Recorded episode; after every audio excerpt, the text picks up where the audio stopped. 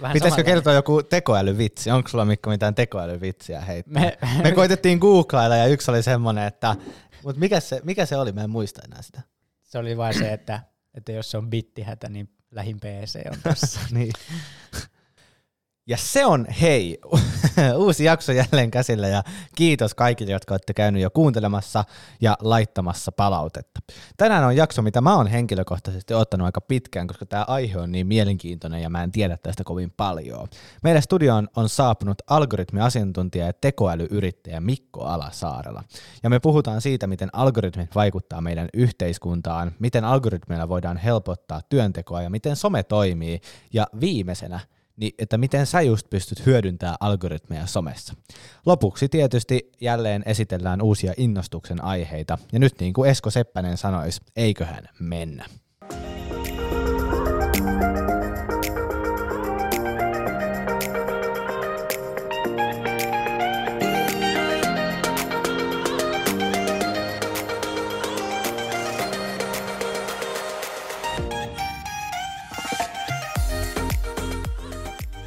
Oikein paljon Mikko, tervetuloa Uskalla yrittää podcastiin. Kiitos, että tulit. Miten menee?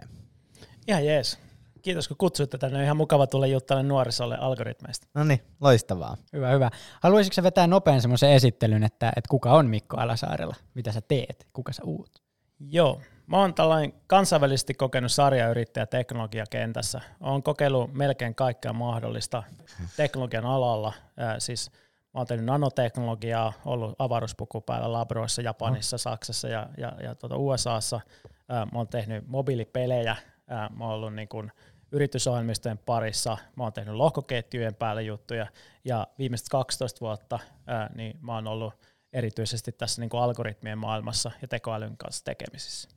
I- Niin, niin sanotusti megatrendiin on osunut näillä tekoäly- ja algoritmibuumeilla. Että varmasti niin kuin tavallaan se kenttä on tässä koko ajan kasvanut vaan vuosien varrella. Joo, siis mun kiinnostus algoritmeja itse asiassa lähti pelialalta. Mä olin siis pelialalla yrittäjänä tuossa niin kuin takavuosina ja, ja siellä rupesi se homma muuttumaan niin kuin ajan yli enemmän ja enemmän algoritmiohjatuksi. Eli peleihin rupesi syntymään tällaisia mekanismeja, tuli niin non-player-karaktereissa tietysti oli omaa älyä ja siihen tuli tekoäly myös mukaan, mutta sitten ää, nämä kaikki asiakashankintapolut ja, ja tämä niin sitouttamispolut ja muut kaikki rupesi muuttumaan algoritmiseksi, niin mä huomasin, että ihmisten käytöstä pystyttiin hyvin helposti mu- muokkaamaan niin pelien avulla hyvin monenlaisia eri suuntiin.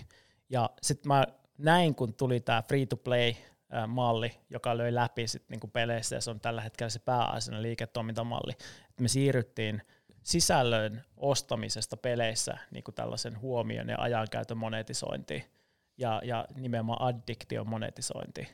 Eli, eli tavallaan se, että on ilmasta aloittaa, mutta sitten jos sä haluat edistyä, niin pitää maksaa lisää.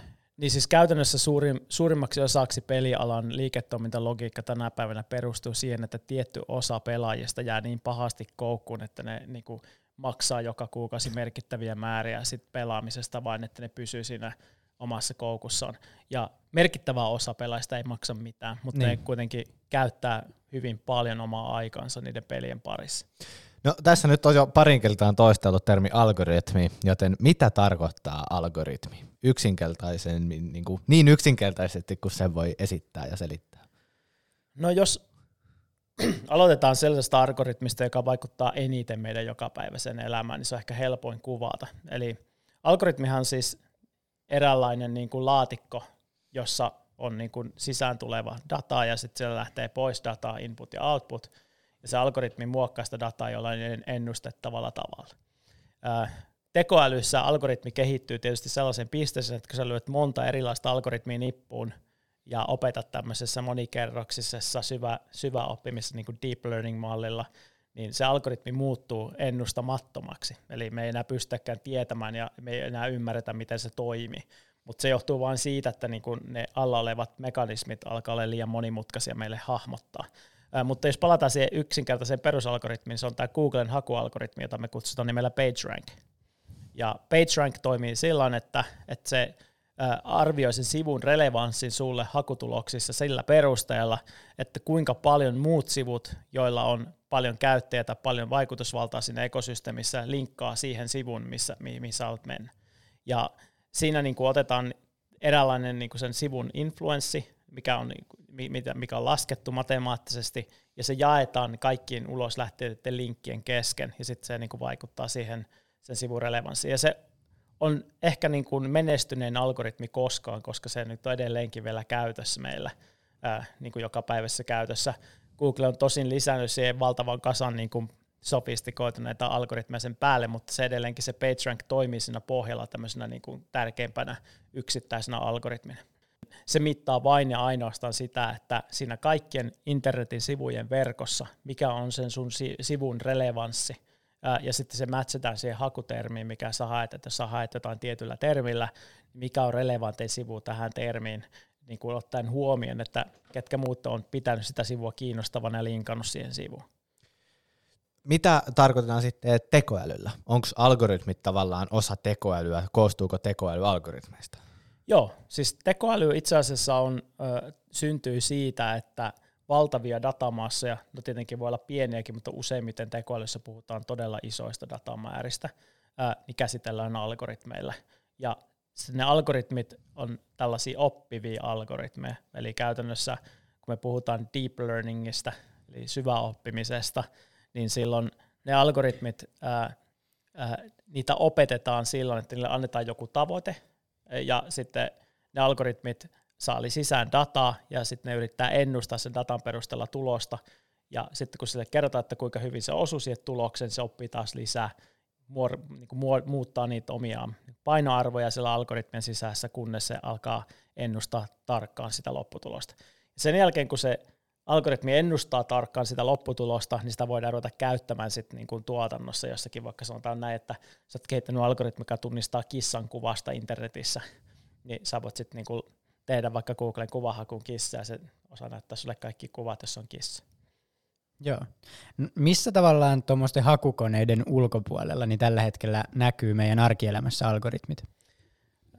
Algoritmit itse asiassa ohjaa jo merkittävä osa meidän jokapäiväisestä niin kuin elämästä, ja me ei edes tajuta sitä. Et niin kuin, me ollaan delegoitu Apua. hirveän iso osa meidän päätöksenteosta algoritmeille. Käytännössä, jos on taskussa kännykkä, niin sun elämä on jo aika pitkälle algoritmi ohjattu.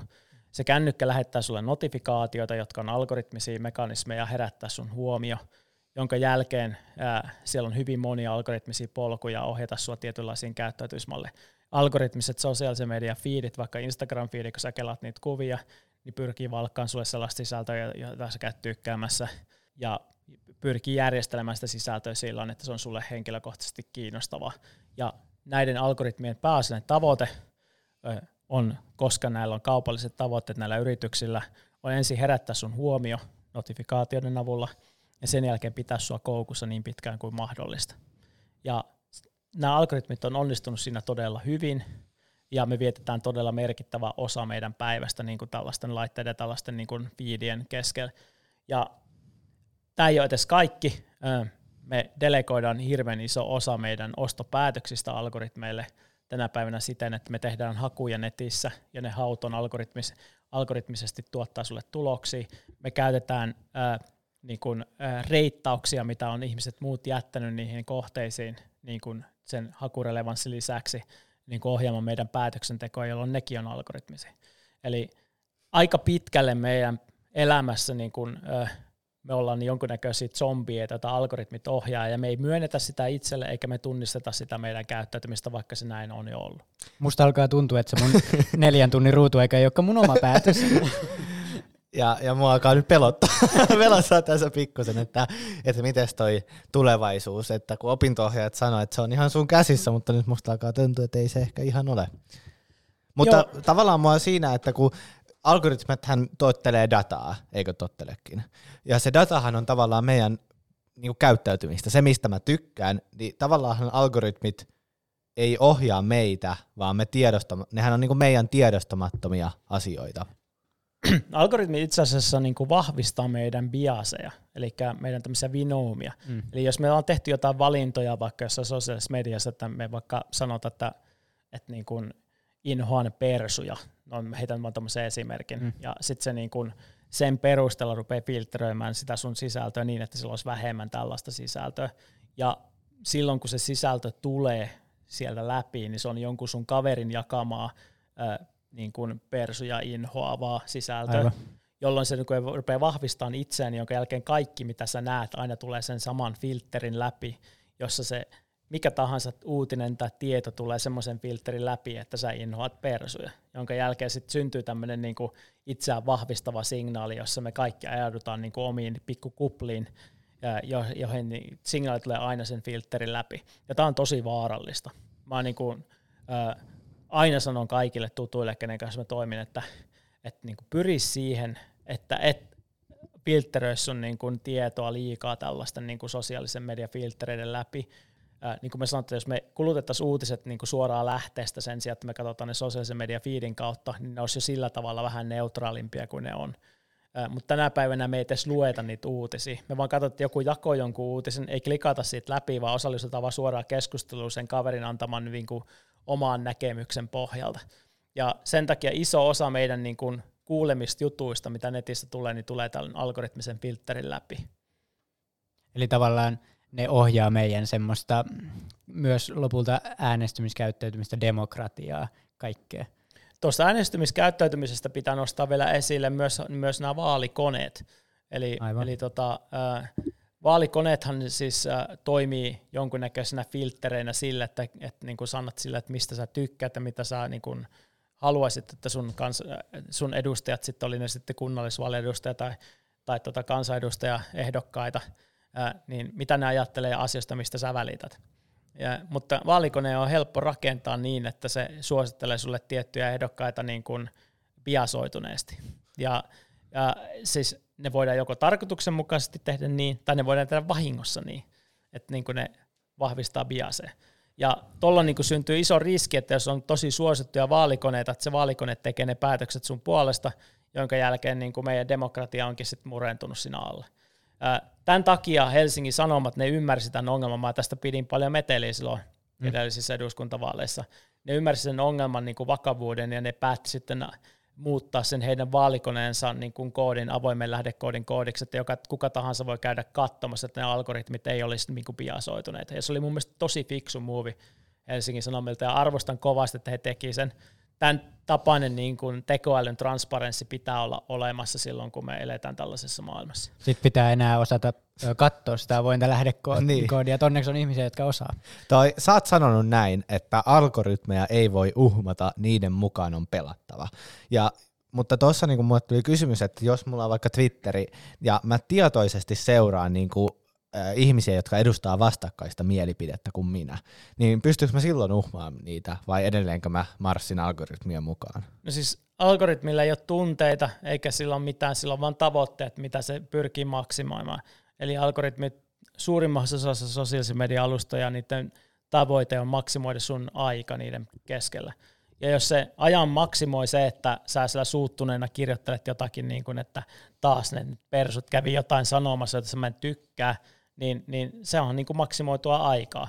Ja sen takia niin kuin tällaiset voimakkaasti tunteita herättävät sisällöt, joissa tietyn kuplan edustajat jakaa jotain niin kuin, suututtavaa tai, tai tota niin kuin, mitä mä sanoisin, että ärsyttävää sisältöä siltä toisista kuplista, niin on erittäin hyvin onnistunut niin kuin sitouttamaan ihmisiä viettämään enemmän aikaa näissä alustoissa siis se algoritmi ohjaa sitä keskustelua tuolla tavoitteella, joka on maksimoida sun aika siellä, mutta sen sivutuotteena syntyy se, että sä vietät aikaa suuttuneena siellä sosiaalisessa mediassa.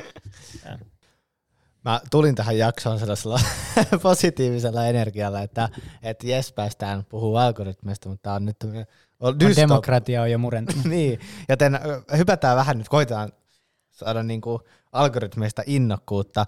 Mulla on kysymys vielä siitä, että miten nyt vaikka kun mä käytän aika paljon YouTubea ja Instagramia, Twitteria ja Google-hakua, niin miten se siis se algoritmiketju vaikka toimii siellä? Et miksi mulle, mulle, mulle tulee miesten jotain string, stringimainoksia Zalandolta, vaikka mä en ole siis hakenut sellaisia?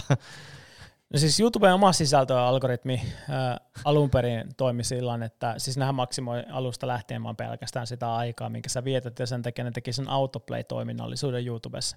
Ja se autoplay ää, niin kun niin oli valtavasti dataa, koska miljardit ihmiset katsoo videot joka päivä YouTubessa. Ja kun se autoplaylla katsottiin, että minkälaiset ketjut aiheuttaa eniten niin kuin ihmisten pysymistä siellä, tai sun henkilökohtaista pysymistä siellä YouTuben niin kuin palvelun keskuudessa, niin aika nopeasti rupeaa optimoitumaan ne autoplay-videot semmoiseen suuntaan, että sä pysyt siellä mahdollisimman pitkään. No, saman aikaan on olemassa ihmisillä oma psykologia, joka on toiminut elokuvissa jo vuosikymmeniä.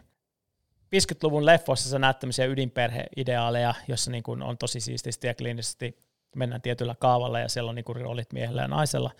Sitten, sitten 60-luvulla lähdettiin vähän niin kuin hipi, hipimpään suuntaan ja sitten 70-luvulla mentiin, mentiin jo huomattavasti niin kuin radikaalimmin. Mutta koko ajan on pikkuhiljaa siitä eteenpäin tultu semmoiseen suuntaan, että, että niin kuin meidän huomiota haetaan näissä niin kuin elokuvissa muissa semmoisella tekemällä asioita, mitkä tuntuu vähän niin kuin sinne rajatapaukselta, että onko tämä enää ok. Niin kuin, mm. ää, jos sä menet liikaa, niin kuin sanotaan näyttäessä snuff-filmeihin tai muuhun, niin kaikki on niin kuin heti kauhussa, eikä se niin kuin ikinä tule kääntymään sit miksikään, miksikään niin kuin hyväksi millään tasolla. Mutta jos sä niin kuin pysyt riittävästi siinä rajalla, niin sä pysyt koukussa ja siinä se kiinnostaa se, niin kuin se rajalla oleminen. Ja tämän, tämän ongelma on siinä, että tämä psykologia, mikä on toiminut elokuvissa, toimii myös YouTubessa.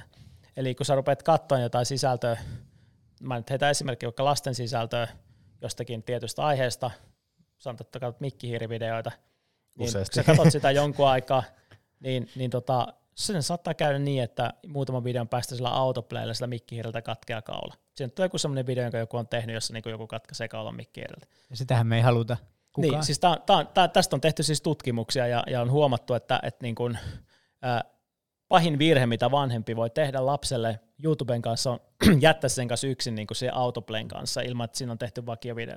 Koska niin kuin YouTubessa on paljon sellaisia sisältöjä, jotka liittyy näihin niin kuin lasten sisältöihin, jotka ei ole enää niin kuin lapsille sopivia. Ehkä munkin pitäisi sitten ottaa se autoplay pois sieltä. Joo, siis YouTubehan on ihan ok, jos sä haet sieltä sisältöä jollain tietyillä kriteereillä ja sitten katot niitä, mitä sä haet. Et jos se on, niin on sillä omasta intentiosta lähtevää hakemista, niin sähän, niin kuin, sähän saat sitä, mitä sä haluat. Tämä oli hyvä jakso, koska tästä sai nyt tieteellisen syyn vihata sitä autoplayta, kun onhan se aika pirun rasittava myös.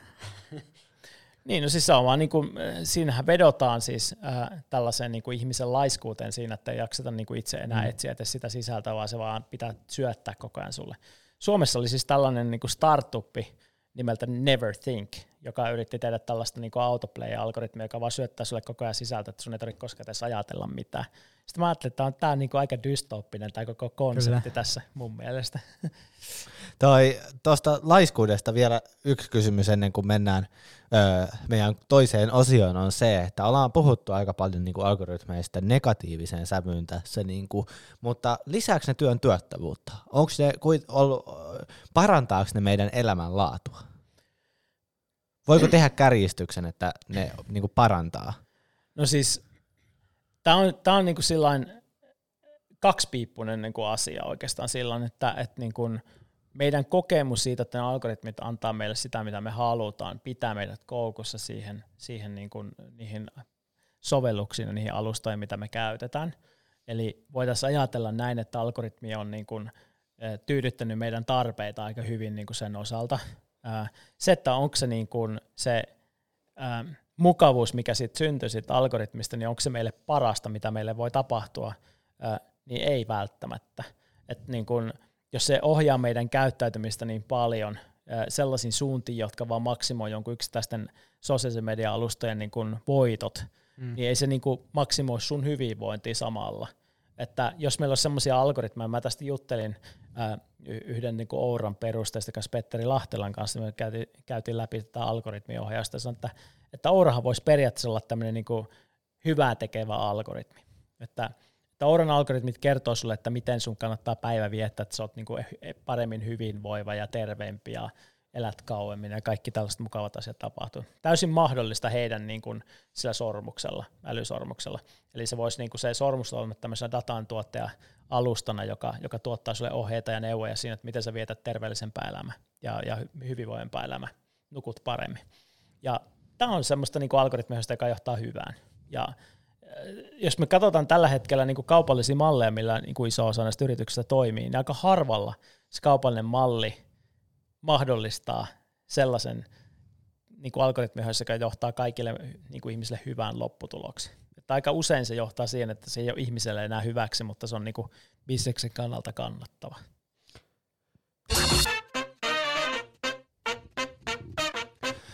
Studiossa vieraana algoritmi asiantuntija ja tekoälyyrittäjä Mikko Alasaarella. Kiitos, että tulit. Joo, ihan hyvät keskustelut. Tähän mennessä ainakin. Mennään someen. Ö, sosiaalinen media, ollaan opittu, että se perustuu algoritmeihin tähän mennessä, mutta miten ne vaikuttaa postauksiin? Sosiaalisessa mediassa niin pitää muistaa, että, että niin kun siellä on se tietty toimintaympäristö, jossa, jossa on tällainen taistelu, jota käydään kahden tai tällaisen niin kuin vastapuolien kanssa. Toisella puolella tätä, tätä taistelua on nämä sosiaalisen median alustat, jotka haluaa maksimoida äh, ihmisten sitoutumisen siihen alusta, eli se ajan, minkä he käyttää siellä. Sitten toisella puolella sulla on kasvuhakkerit, markkinoijat, äh, vaikuttajat, terroristit, rikolliset, poliitikot ja, ja kaikki tämmöiset erilaiset ryhmät, jotka haluaa vaikuttaa ihmisiin laajassa mittakaavassa, niin kuin hyödyntää näitä algoritmeja. Äh, ja jos mä nyt ajattelen niin, että nämä toiset rakentaa algoritmeja ja nämä toiset yrittää purkaa niitä, ne yrittää löytää keinoja ohittaa se algoritmi tai hyödyntää sitä algoritmia, että ne saa maksimaalisesti näkyvyyttä. Jos kukaan näistä ryhmistä saa liikaa, onnistuu liikaa siinä niin kuin näkyvyyden lisäämisessä sen algoritmin hyödyntämällä tässä sitä purkamalla, niin silloin tämä sosiaalisen media-alustan kiinnostavuus ihmisille vähenee, koska ne ei enää näe sitä, mitä se olisi ideaalista heidän sitoutumisen kannalta, vaan näkee sitä, mitä nämä tyypit täällä halus niiden näkee. Sanotaan, että kasvuhakkeri haluat, että sä näet jotain sen juttuja, mutta et sä välttämättä halua katsoa sen kasvuhakkerin juttuja. Ei se muuta sitä tosiasiaa, että sua kiinnostaa ehkä joku muu asia tällä hetkellä. Ja, ja nyt, nyt sitten tässä kisassa niin mennään semmoisessa kauhun tasapainossa, jossa toisessa, toisessa päässä, niin aina jos joku onnistuu liian hyvin, niin kuin tässä algoritmin purkamisessa, ää, niin tulee insentiivi tälle sosiaalisen median alustalle muuttaa sitä algoritmia jolloin se koko ajan muuttuu. Tämä maailma koko ajan elää tässä algoritmipelissä. Jos sä nyt opit jonkun kikka vitosen tässä, niin kuin, että miten nyt saadaan näkyvyyttä somessa, niin se ei välttämättä enää toimi kuuden kuukauden päästä tai vuoden päästä. On tietenkin tällaisia ikiaikaisia totuuksia, että mitkä asiat toimii. Ja yksi on tässä tietysti tämä tunteiden herättäminen. Eli jos sä teet sellaisia kirjoituksia, jotka vetoaa ihmisen syviin tunteisiin, oli se tunne sitten niin kuin empatia, oli se sitten niin kuin viha tai suuttumus, tai oli se pelko. Jos sä vetoat tällaisiin tunteisiin, ne voi olla negatiivista positiivisia tunteita, mutta voimakkaasti, niin silloin sä saat paljon näkyvyyttä asialle. Eli sun kannattaa aika monesti niin kun, mitä sä paketoida se sun tarina tällaiseen tunte, tunne niin pakettiin, jos sä haluat saada näkyvyyttä sille jutulle. Ja se nyt on niin sen ensimmäinen lähtöpiste, mistä lähdetään liikkeelle. Miksi tämä on näin? Se on sen takia niin, että – ihmisen aivoissa, niin kuin Daniel Kahneman, joka on Nobel-palkittu kaveri, joka on kirjoittanut sellaisen kirjan kuin Thinking Fast and Slow. Kahnemanin filosofiassa niin kuin meillä on tämmöinen tämmöinen tuota intuition perustuva nopea ajattelu, jossa me niinku reagoidaan asioihin intuitiolla heti, ja sitten meillä on tämmöinen hitaampi ajattelu, jossa me niinku mietitään isompia kokonaisuuksia ja yhdistellään niitä kun sä käytät somea, niin et sä rupea niinku kelailemaan, että olisiko tämä strategisesti niinku järkevää nyt tässä kohti niinku ottaa jotain kantaa tähän asiaan tai muuta, vaan sä toimit aina suoraan vaan niinku todella nopealla muutaman sekunnin impulssilla. Sun täytyy saada se ihmisen huomio herätettyä niinku tyyliin kolme sekunnissa, jos ei se tuu siinä, niin sä et osaat menettänyt sen peli. Jonka takia niin on hirveän tärkeä pystyä sosiaalisen median niin kuin viestillä ensin herättää se huomio siinä kolme sekunnissa, ja sitten sen jälkeen saada siltä joku reaktio irti. Ja jos sä teet jonkun voimakkaasti tunteisiin vetoavan jutun, olisi mikä tahansa tunne, niin se reaktio tulee suuremmalla todennäköisyydellä. Ja tämä on se syy, miksi Facebook sen tykkäsikon lisäksi lisäsi muutamia vuosia sitten myös niin kuin kaikki muut niin kuin mm. erilaiset tunnereaktiot siihen, koska niin kuin, kun sä voit reagoida monella eri tunnereaktiolla siihen postaukseen, niin, niin se lentää no paremmin ja se saa niin kuin enemmän osallistumista. Ja samalla Facebook sai itselleen täydellisen tietokannan siitä, että minkälaisia tunteita minkäkinlaiset postaukset herätti, joka oli niiden koneoppimiselle tosi hyvä juttu. Meillä on paljon nuoria kuuntelijoita ja osalla on yritystä ja osa haluaa muuten vaan olla isoja kihoja somessa, niin mitä vinkkejä sä antaisit sille, että miten sen oman näkyvyyden voi maksimoida sille ratsastaa näillä algoritmeilla? Et minkä takia esimerkiksi moni somevaikuttaja kysyy aina Instagram-kuvatekstissä kysymyksen, joka pitää vastata sinne kommentteihin? Joo, siis keskustelun herättäminen on tosi hyvä tapa ja sitä käytetään LinkedInissä ja Instagramissa tosi paljon. Eli suositellaan aina, että loppuun laittaa joku kysymys, jolla herätetään keskustelua, koska jokainen kommentti aina lisää näkyvyyttä mille tahansa postaukselle. Se perustuu ihan puhtaasti siihen, että se kommentointi antaa algoritmille signaalin, että tämä, tämä on kiinnostusta herättävä story, ja koska silloin kun ihmiset kirjoittaa kommenttiin, ne, ne sitoutuu enemmän se sosiaalisen median alusta sillä hetkellä, jolloin se on hyvä asia sitouttaa enemmän ihmisiä. Eli kommenttien pyytäminen niin kuin on aika tavallista just sen takia, että sillä tavalla saadaan sekä sille vaikuttajalle näkyvyyttä, mutta saadaan myös sitoutumista niiltä muilta ihmisiltä siihen aiheeseen, mitä, mistä, mistä keskustellaan. Miten sitten esim.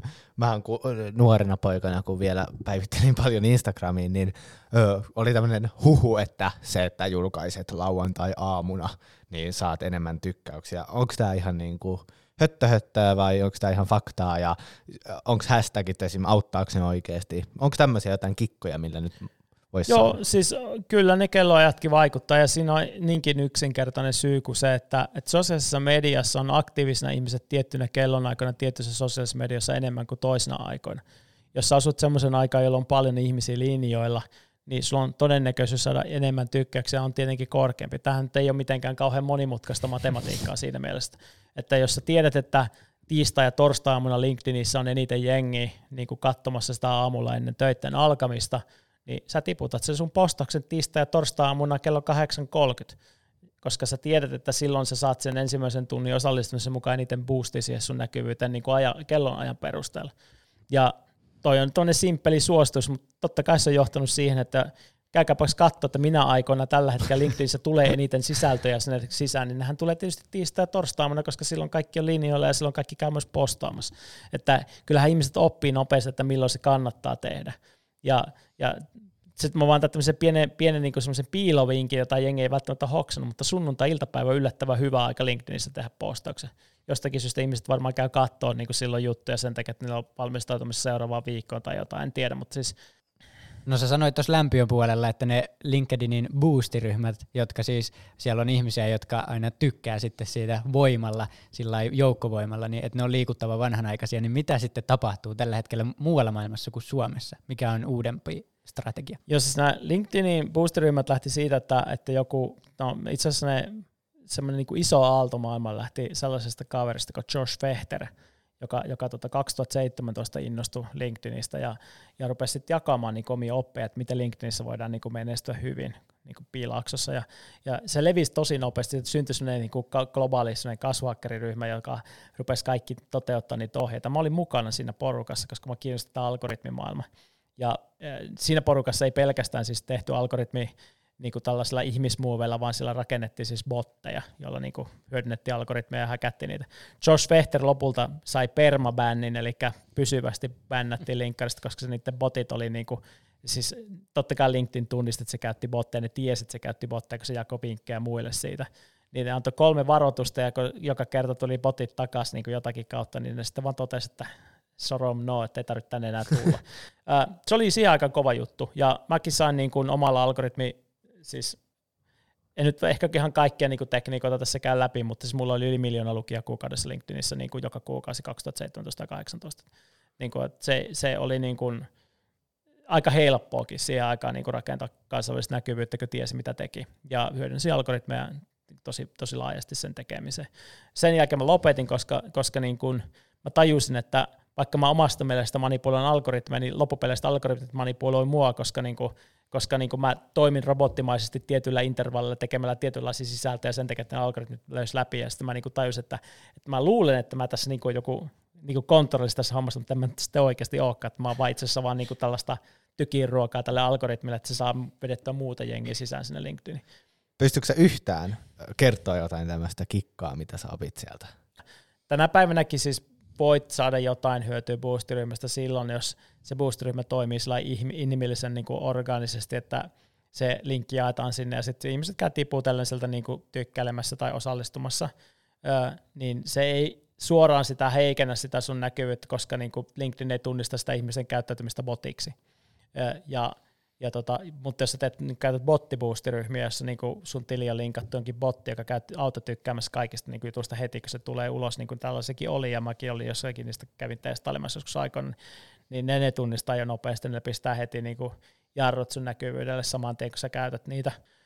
Mutta joo, siis onhan se vähän sillä niin kuin liikuttavan söpöä, että Suomessa nyt sitten jotain boostiryhmiä, inviteja tulee, että, niin kuin, että he kaverit, että niin kuin neljä vuotta myöhässä tästä aallosta tosi isoja tällaisia, niin kuin mitä voi tehdä ilman, että, että niin kuin hyödyntää algoritmisia malleja tai niin kuin muuta, niin yksi sellaisia helppoja voittoja, niin yksi on, se, yksi on sellainen, että no tämäkään ei ole helppo, mutta se on kuitenkin iso voitto, jos saa tehdä, mutta siis jos sä pystyt rakentamaan omasta yleisöön niin kuin tietyn kuplan sisään, tai sanotaan, että tiettyjen kuplien sisään, ja se on aika tavallinen semmoinen, sun pitää tehdä valintoja, että kenelle sitä tarkoittaa se sisältöä.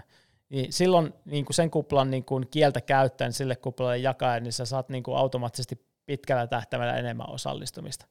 Ja, ja tota, mä oon harrastanut tämmöistä monen kuplan tarketoimista yhtä aikaa, koska mä tykkään rikkoa kuplia. Ja mä oon onnistunut siinä useita kertoa, mutta se vaatii semmoista todella nerokasta niin kuin kombinaatiota erilaisista termeistä, jotka, jotka toimii eri kuplissa yhtä aikaa. Ja mä huomaan, että ihmiset kokee valtavaa kognitiivista dissonanssia, eli tämmöistä niin kuin, äh, Tiedollinen ristiriita. Niin, niin tulee sinne ristiriitaa päässä siinä, että hetken, miten täällä voi olla jotain niin kuin täysin mun kupla ulkopuolisia tyyppejä sanomassa, niin kuin, että nekin tykkää tästä sisällöstä, vaikka mäkin tykkään tästä sisällöstä. Ne ei tajua sitä, että kaikilla on tehty omat targetoinnit sen, niin kuin sen, sen sisällön mukana.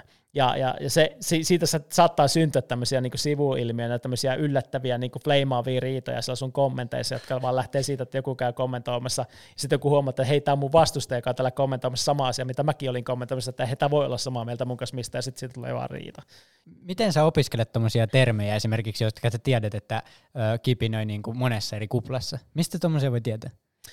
Sun täytyy oppia se kieli, mitä, mitä niin kuin missäkin kuplassa käytetään, ja mitkä on ne idiomat ja kaikki ne niin kuin tavat puhua niin kuin siinä, siinä porukassa. Niille syntyy omia termejä ja omia tapoja keskustella niin kuin sen kuplan sisällä, koska ne kaikki kommunikoi samoista asioista, niin se kieli rupeaa muuttumaan sen kuplan niin kuin näköiseksi. Ja sitten kun sä hyödynnät sellaista kieltä, joka tuntuu tutulta ja turvalliselta, ja, ja kun mä, mä oon rakentanut tällainen kuplien yli tämän oman verkoston, niin, niin, ja mä oon pitänyt itseni tarkoituksena tämmöisenä amebana, joka ei identifioidu mihinkään yksittäiseen kuplaan liian tiukasti. Ja mun on mahdollista tiputtaa niitä viestejä sillä että ne tuntuu tutulta ja turvalliselta, ja hei, tähän mun kuplan juttu. Mutta saman aikaan siinä viestissä on muitakin asioita, jotka vetoaa toiseen kuplaan, mutta kun se ei ole sulle tuttua, niin sä et niinku kiinnitä siihen mitään huomiota. Sä tarvitset vaan niihin asioihin, mitkä on sulle tärkeitä. Eli ihmiset ei itse asiassa lue niitä juttuja sillä läpi niin kuin välttämättä tässä kuplamaailmassa, että ne sisäistäisi kaiken, mitä se lukee. Ne vaan katsoo, että mikä sillä löytyy semmoista, minkä mä tunnistan heti ja tartun siihen ja sitten mä osallistun. Puhutaan vähän sitten tulevaisuudesta, eli mikä, mikä on niin kuin pite, pidemmällä tähtäimellä voi olla se haittapuoli algoritmeista. Paljon puhutaan siitä, että lopulta ollaan kaikki koneiden orjia, niin näetkö tämän niin kuin mahdollisuutena? Jos me annetaan siis niin kuin kaupallisten intressien nykyisillä liiketoimintamalleilla mennään niin kuin omaan luonnolliseen päätepisteeseensä asti, niin me ollaan kaikki zombieita. Siis se on ihan selvä. Ää, Kauan tähän menee? Ei se kauan edes mene, jos ei mitään jarruja laita. Että itse asiassa mä kokisin, että me ollaan jo keskellä zombiapokalypseja tällä hetkellä, mutta niin kun, siis ihmiset viettää niin valtavan paljon aikaa noissa, noissa jutuissa. Mutta mut niin kun, se, että me säästyttäisiin dystopialta niin kuin kokonaisuutena tässä hommassa, niin meidän täytyisi löytää sellaisia liiketoimintamalleja, jotka, jotka, joiden mallien onnistuminen ei ole ristiriidassa meidän niin kuin ihmisten henkisen ja fyysisen hyvinvoinnin kanssa. Ja jos me löytää sellaisia malleja, tai erityisesti vielä, vielä parempi, että ei ole ristiriidassa tämän maapallon ja luonnon ja ilmaston kanssa. Ja, ja kun me saadaan kaikki sellaiset asiat, että, että me löydetään malleja, jossa, jossa niin kuin kaikki voittaa, ja me pystytään mittaamaan niitä malleja vielä tavoilla, jossa niin kuin se, se onnistuminen jossain niin kuin ei ole pois toisesta. Sanotaan näin, että tänä päivänä me ollaan mitattu vaan, niin kuin, että paljon massia sä teet sillä firmalla, mutta me ei olla laskettu, että kuinka paljon tuhoa sä ajatut luonnolle, niin sitten luontoa voi tuhota ihan surutta, kai sitä mitata mitenkään. Mutta mitä jos sun niin kuin profiitti laskettaisikin sillä, että sun tekemä massi miinus se sun tekemä tuho, ja, ja mm. se olisi se virallinen mittari sille sun onnistumiselle, niin aika äkkiä sieltä kaikki luontoa tuhoavat elementit häviäisi, koska sitä profittia kuitenkin halutaan tehdä. Mä oon hiljaiseksi. Mä oon pikkasen kauhuissa. Mäkin hiljaiseksi tää vetää. Kun mietitään sitä dystopiaa, niin se on semmoinen, että tällä niinku zombeja, mutta ilmeisesti ei tuu mitään ulkoisia zombeja, vaan tämä meidän elämä, mitä me tässä tehdään, niin tiedostamatta muuttuukin niinku pikkuhiljaa. Sekin on jännä, että me ei olla edes, edes sitä vielä sisäistetty, että meidän niin kuin – elämästä merkittävän osamme vietetään jo nyt virtuaalimaailmoissa. Ja meidän kokemukset sillä virtuaalimaailmassa on ihan yhtä aitoja, mitä ne on niin kuin oikeassa elämässä. Eli tämä, mä kutsun sitä base realityksi, joka on tämä, niin kuin tämä tämmöinen niin kuin fyysinen niin kuin kokemus tästä, tästä todellisuudesta ja virtuaalisesta, niin, niin ne menee jo monella sekaisin, eikä niitä enää niin kuin hahmota enää niin tarkkaan. Eli saattaa olla, että joku pelimaailman asiat muuttuu niin kuin oikean elämän asioiksi. Otetaan hyvä esimerkki, niin kryptovaluutat, että se niinku reaali, se todellisuus, missä nämä ihmiset elää, niin ei se ole, niinku, se on sama todellisuus näissä molemmissa, mutta se on siirtynyt ja sitten se tuntuu tosi erikoiselta niille ihmisille, joille se on kokonaan uutta ja erilaista maailmaa. Eli, eli me ei, ei kannata odottaa sitä, että yksi päivä täällä robotit meitä ohjailee, vaan, vaan se tapahtuu just silleen hiljalleen. Joo, se koko ajan niin kuin pikkuhiljaa niin kuin tapahtuu asiat, että asiat, mitkä on aikaisemmin ollut erikoisia, on nyt normaaleja. Mm. Ja, ja sitten niin kuin, no Donald Trump presidenttinä on meille jo ihan normaalia, se ei meistä enää millään tavalla tunneta erikoiselta. Niin. niin. nyt jos sinne yhtäkkiä tulee joku, en mä tiedä, Kanye West tai The Rock seuraavaksi presidentiksi, ei se edes tunnu kauhean erikoiselta. Että no okei, okay, no fine, että tällaista on näkynyt. No niin, kiitos Mikolle tästä ja nyt me vähän otetaan, otonkaan mietitään, että mitäs me ollaan oikein opittu. Ja se, mitä mä niin kuin varsinkin lähin hakea, oli se, että nyt kun mulla on oma business rullaamassa, niin miten mä saan sitä näkyvyyttä, niin ensimmäisenä on se, että se postaus, minkä mä teen, niin sen pitää herättää tunneita, naurua, esim. memet varmasti toimii, ja, ja sitten niin kuin voi jotain surua ja kielteisiäkin tunteita, kunhan vaan saa niin kuin jonkun tunteen, jonka jälkeen ihminen impulsiivisesti tykkää tai jakaa tai ei tykkää. Eli tavallaan se ei-tykkäyskin somessa on niin kuin, ty- tavallaan tykkäys, koska sä saat siitä näkyvyyttä. Ja sitten ihan googlailen näitä kikkoja, että sunnuntai-iltapäivällä vaan linkkari laulamaan tunteita herättävällä postauksella, niin sitten... Se pitäisi olla menestysresepti. Niin, Kyllä. mummon kakkuresepti. Kyllä. No itellä ehkä tästä jäi se nyt päällimmäisenä tietenkin mieleen, että tuhoa kohtihan tässä ollaan menossa ja algoritmit, niitä voi luulla hallitsevansa, mutta lopulta ne tämän meidän demokratiankin rapauttaa. Mutta näistä, näistä tunnelmista voidaankin mennä sitten meidän viimeiseen osioon, eli innostuksen aiheisiin.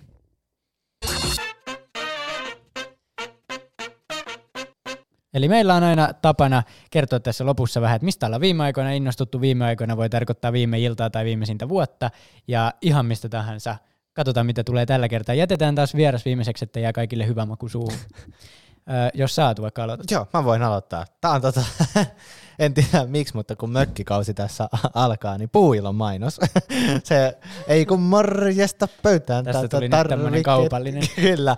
Niin siis se, mä tiedän, se on, pistää radiomainos hyvälle tuulelle ja, ja muistin, että siinä on kyllä onnistuttu niin kuin sanallisesti leikittelee mainoslaulu. Sähän sitä lauloit kaikki kolme säkeistöä ihan nuotilleen tuossa tauolle. joo, joo. Ihan yllätyin se, siitä. joo, me pitäisi mennä ehkä Idolsiin laulaa puilon mainos.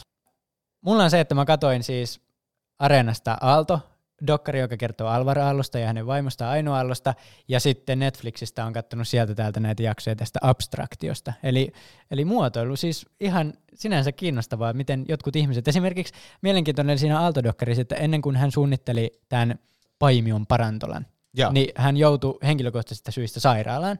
Ja siellä sairaalassa maatessaan, sairaalasängyllä, niin tajus, että tämä maailma on ihan erilainen tämmöiselle, joka makaa, kuin semmoiselle, jotka tulee te- vierailee. Niin sitten se tajus, että näähän näkee tämän maailman ihan erilainen, niin sitten kun se suunnitteli sen parantolan, se teki sinne paljon vaaka- vaakaikkunaa, paljon semmoista, että se valo tulee niin semmoisessa kulmassa, että niillä on inhimillisempi olla, jotka oikeasti on niin kuin kärsimässä siellä sairaalassa. Niin mun mielestä niin kuin huikeata, miten jotkut osaa ajatella tuommoista. Ja sitten Netflixin puolelta tosiaan tässä abstraktiosarjassa, niin esim fonttijakso, tosi mielenkiintoinen, kuvittajajakso, tosi mielenkiintoinen. Aiotko nyt tuhlata sun kaikki palkkarahat nyt sitten Iittala designiin? Joo, joo, kyllä. tai Alvar Aaltohan on sanonut, että ö, ikkunoita ei kannata pestä, kun pöl, se pöly pehmittää sitä valoa, niin sen takia mä en pese mun ikkunoita. Toi on hyvä. Mites Mikko? Joo, siis mä oon nyt ollut oikeastaan niin kuin viimeisenä päivinä erityisen innostunut siitä, että miten datalla ja algoritmeilla pystytään itse asiassa niin kuin nyt vihdoinkin ruveta vaikuttamaan niin kuin ää, tai vastustamaan ilmastonmuutosta ja, ja biodiversiteetin niin kuin vähenemistä. Eli käytännössä sulla löytyy me keinoja niin kuin datan avulla ensinnäkin tunnistaa se, että missä ne ongelmat on tällä maapallolla. Ja sitten niin kun, kun sä ymmärrät, missä ne ongelmat on, niin sä pystyt rakentamaan niihin myös ratkaisuja. Kun asia ei tarpeeksi hyvin tunneta, niin voidaan piilottautua niin kuin niiltä ongelmilta, eli todeta, että ei tämä ole mun ongelma. Ää, mutta mitä jos nyt yhtäkkiä me pystytään osoittamaan, että, että sulla on oma, oma niin kuin kätes tässä ongelmassa kiinni, niin sen jälkeen se ongelma on todellinen ja silloin se ongelma pystytään puuttumaan. Ja nyt kun mä huomaan, että tässä on ollut monia asioita, sanotaan että vaikka tämmöinen Carbon Mapper niin kuin niminen projekti USAssa, joka rakentaa joka päivä ää, tällaisilla tosi tarkoilla satelliittikuvilla niin selkeän kuvan siitä, että kuka sitä niin kuin hiilidioksidia tänne oikeasti tämä muita niin kasvinekanssa tänne maa, maapallolle niin kuin tuottaa ja missä ja mihin aika. Ja kun toi tieto tulee esille, niin sun on aika vaikea enää piiloutua siltä. Ja sitten se mahdollistaa sen, että nyt me voidaan puuttua myös niihin ongelmiin paremmin. Sama juttu biodiversiteetin osalta, että mitä jos me tiedettäisiin, että mitä kaikki nämä niin kuin asiat, mitä me tehdään, vaikuttaa siihen niin kuin eliökantaan ja, ja miten se vaikuttaa niin kuin kasveihin ja, ja eläinkuntaa niillä alueilla, missä me toimitaan. Miten esimerkiksi Amazonin hakkut vaikuttaa niin kuin eläimiin siellä ja muut. Jos me pystytään tietämään tuo tasan tarkkaan, että me voidaan sanoa, että näin monta lajia tällä tavalla ne tuhoutuu ja muuta, niin sen jälkeen se ongelma voidaan ratkaista, koska me ymmärretään se ongelma paremmin. Ja tämä innostaa mua ihan sairaasti, että nyt on niin kuin keinoja hyödyntää niin kuin dataa, tekoälyä ja algoritmeja siihen, että meillä on parempi tulevaisuus. Kyllä, itseäkin tulevaisuus kiinnostelee sille, ettei nyt Joo. ihan vedenpaisumuksen alle jäätäisi kaikki. Kyllä. Hei, aivan kiitos, superkiitos, mag- magee, ylimakee kiitos Mikolle, että pääsit tulemaan. Öö, sun neuvoista ja asiantuntijoista oli varmasti meille kaikille apua. Ja hei, kiitos sulle kuuntelija ja ensi kertaan. Nähdään taas. Moikka!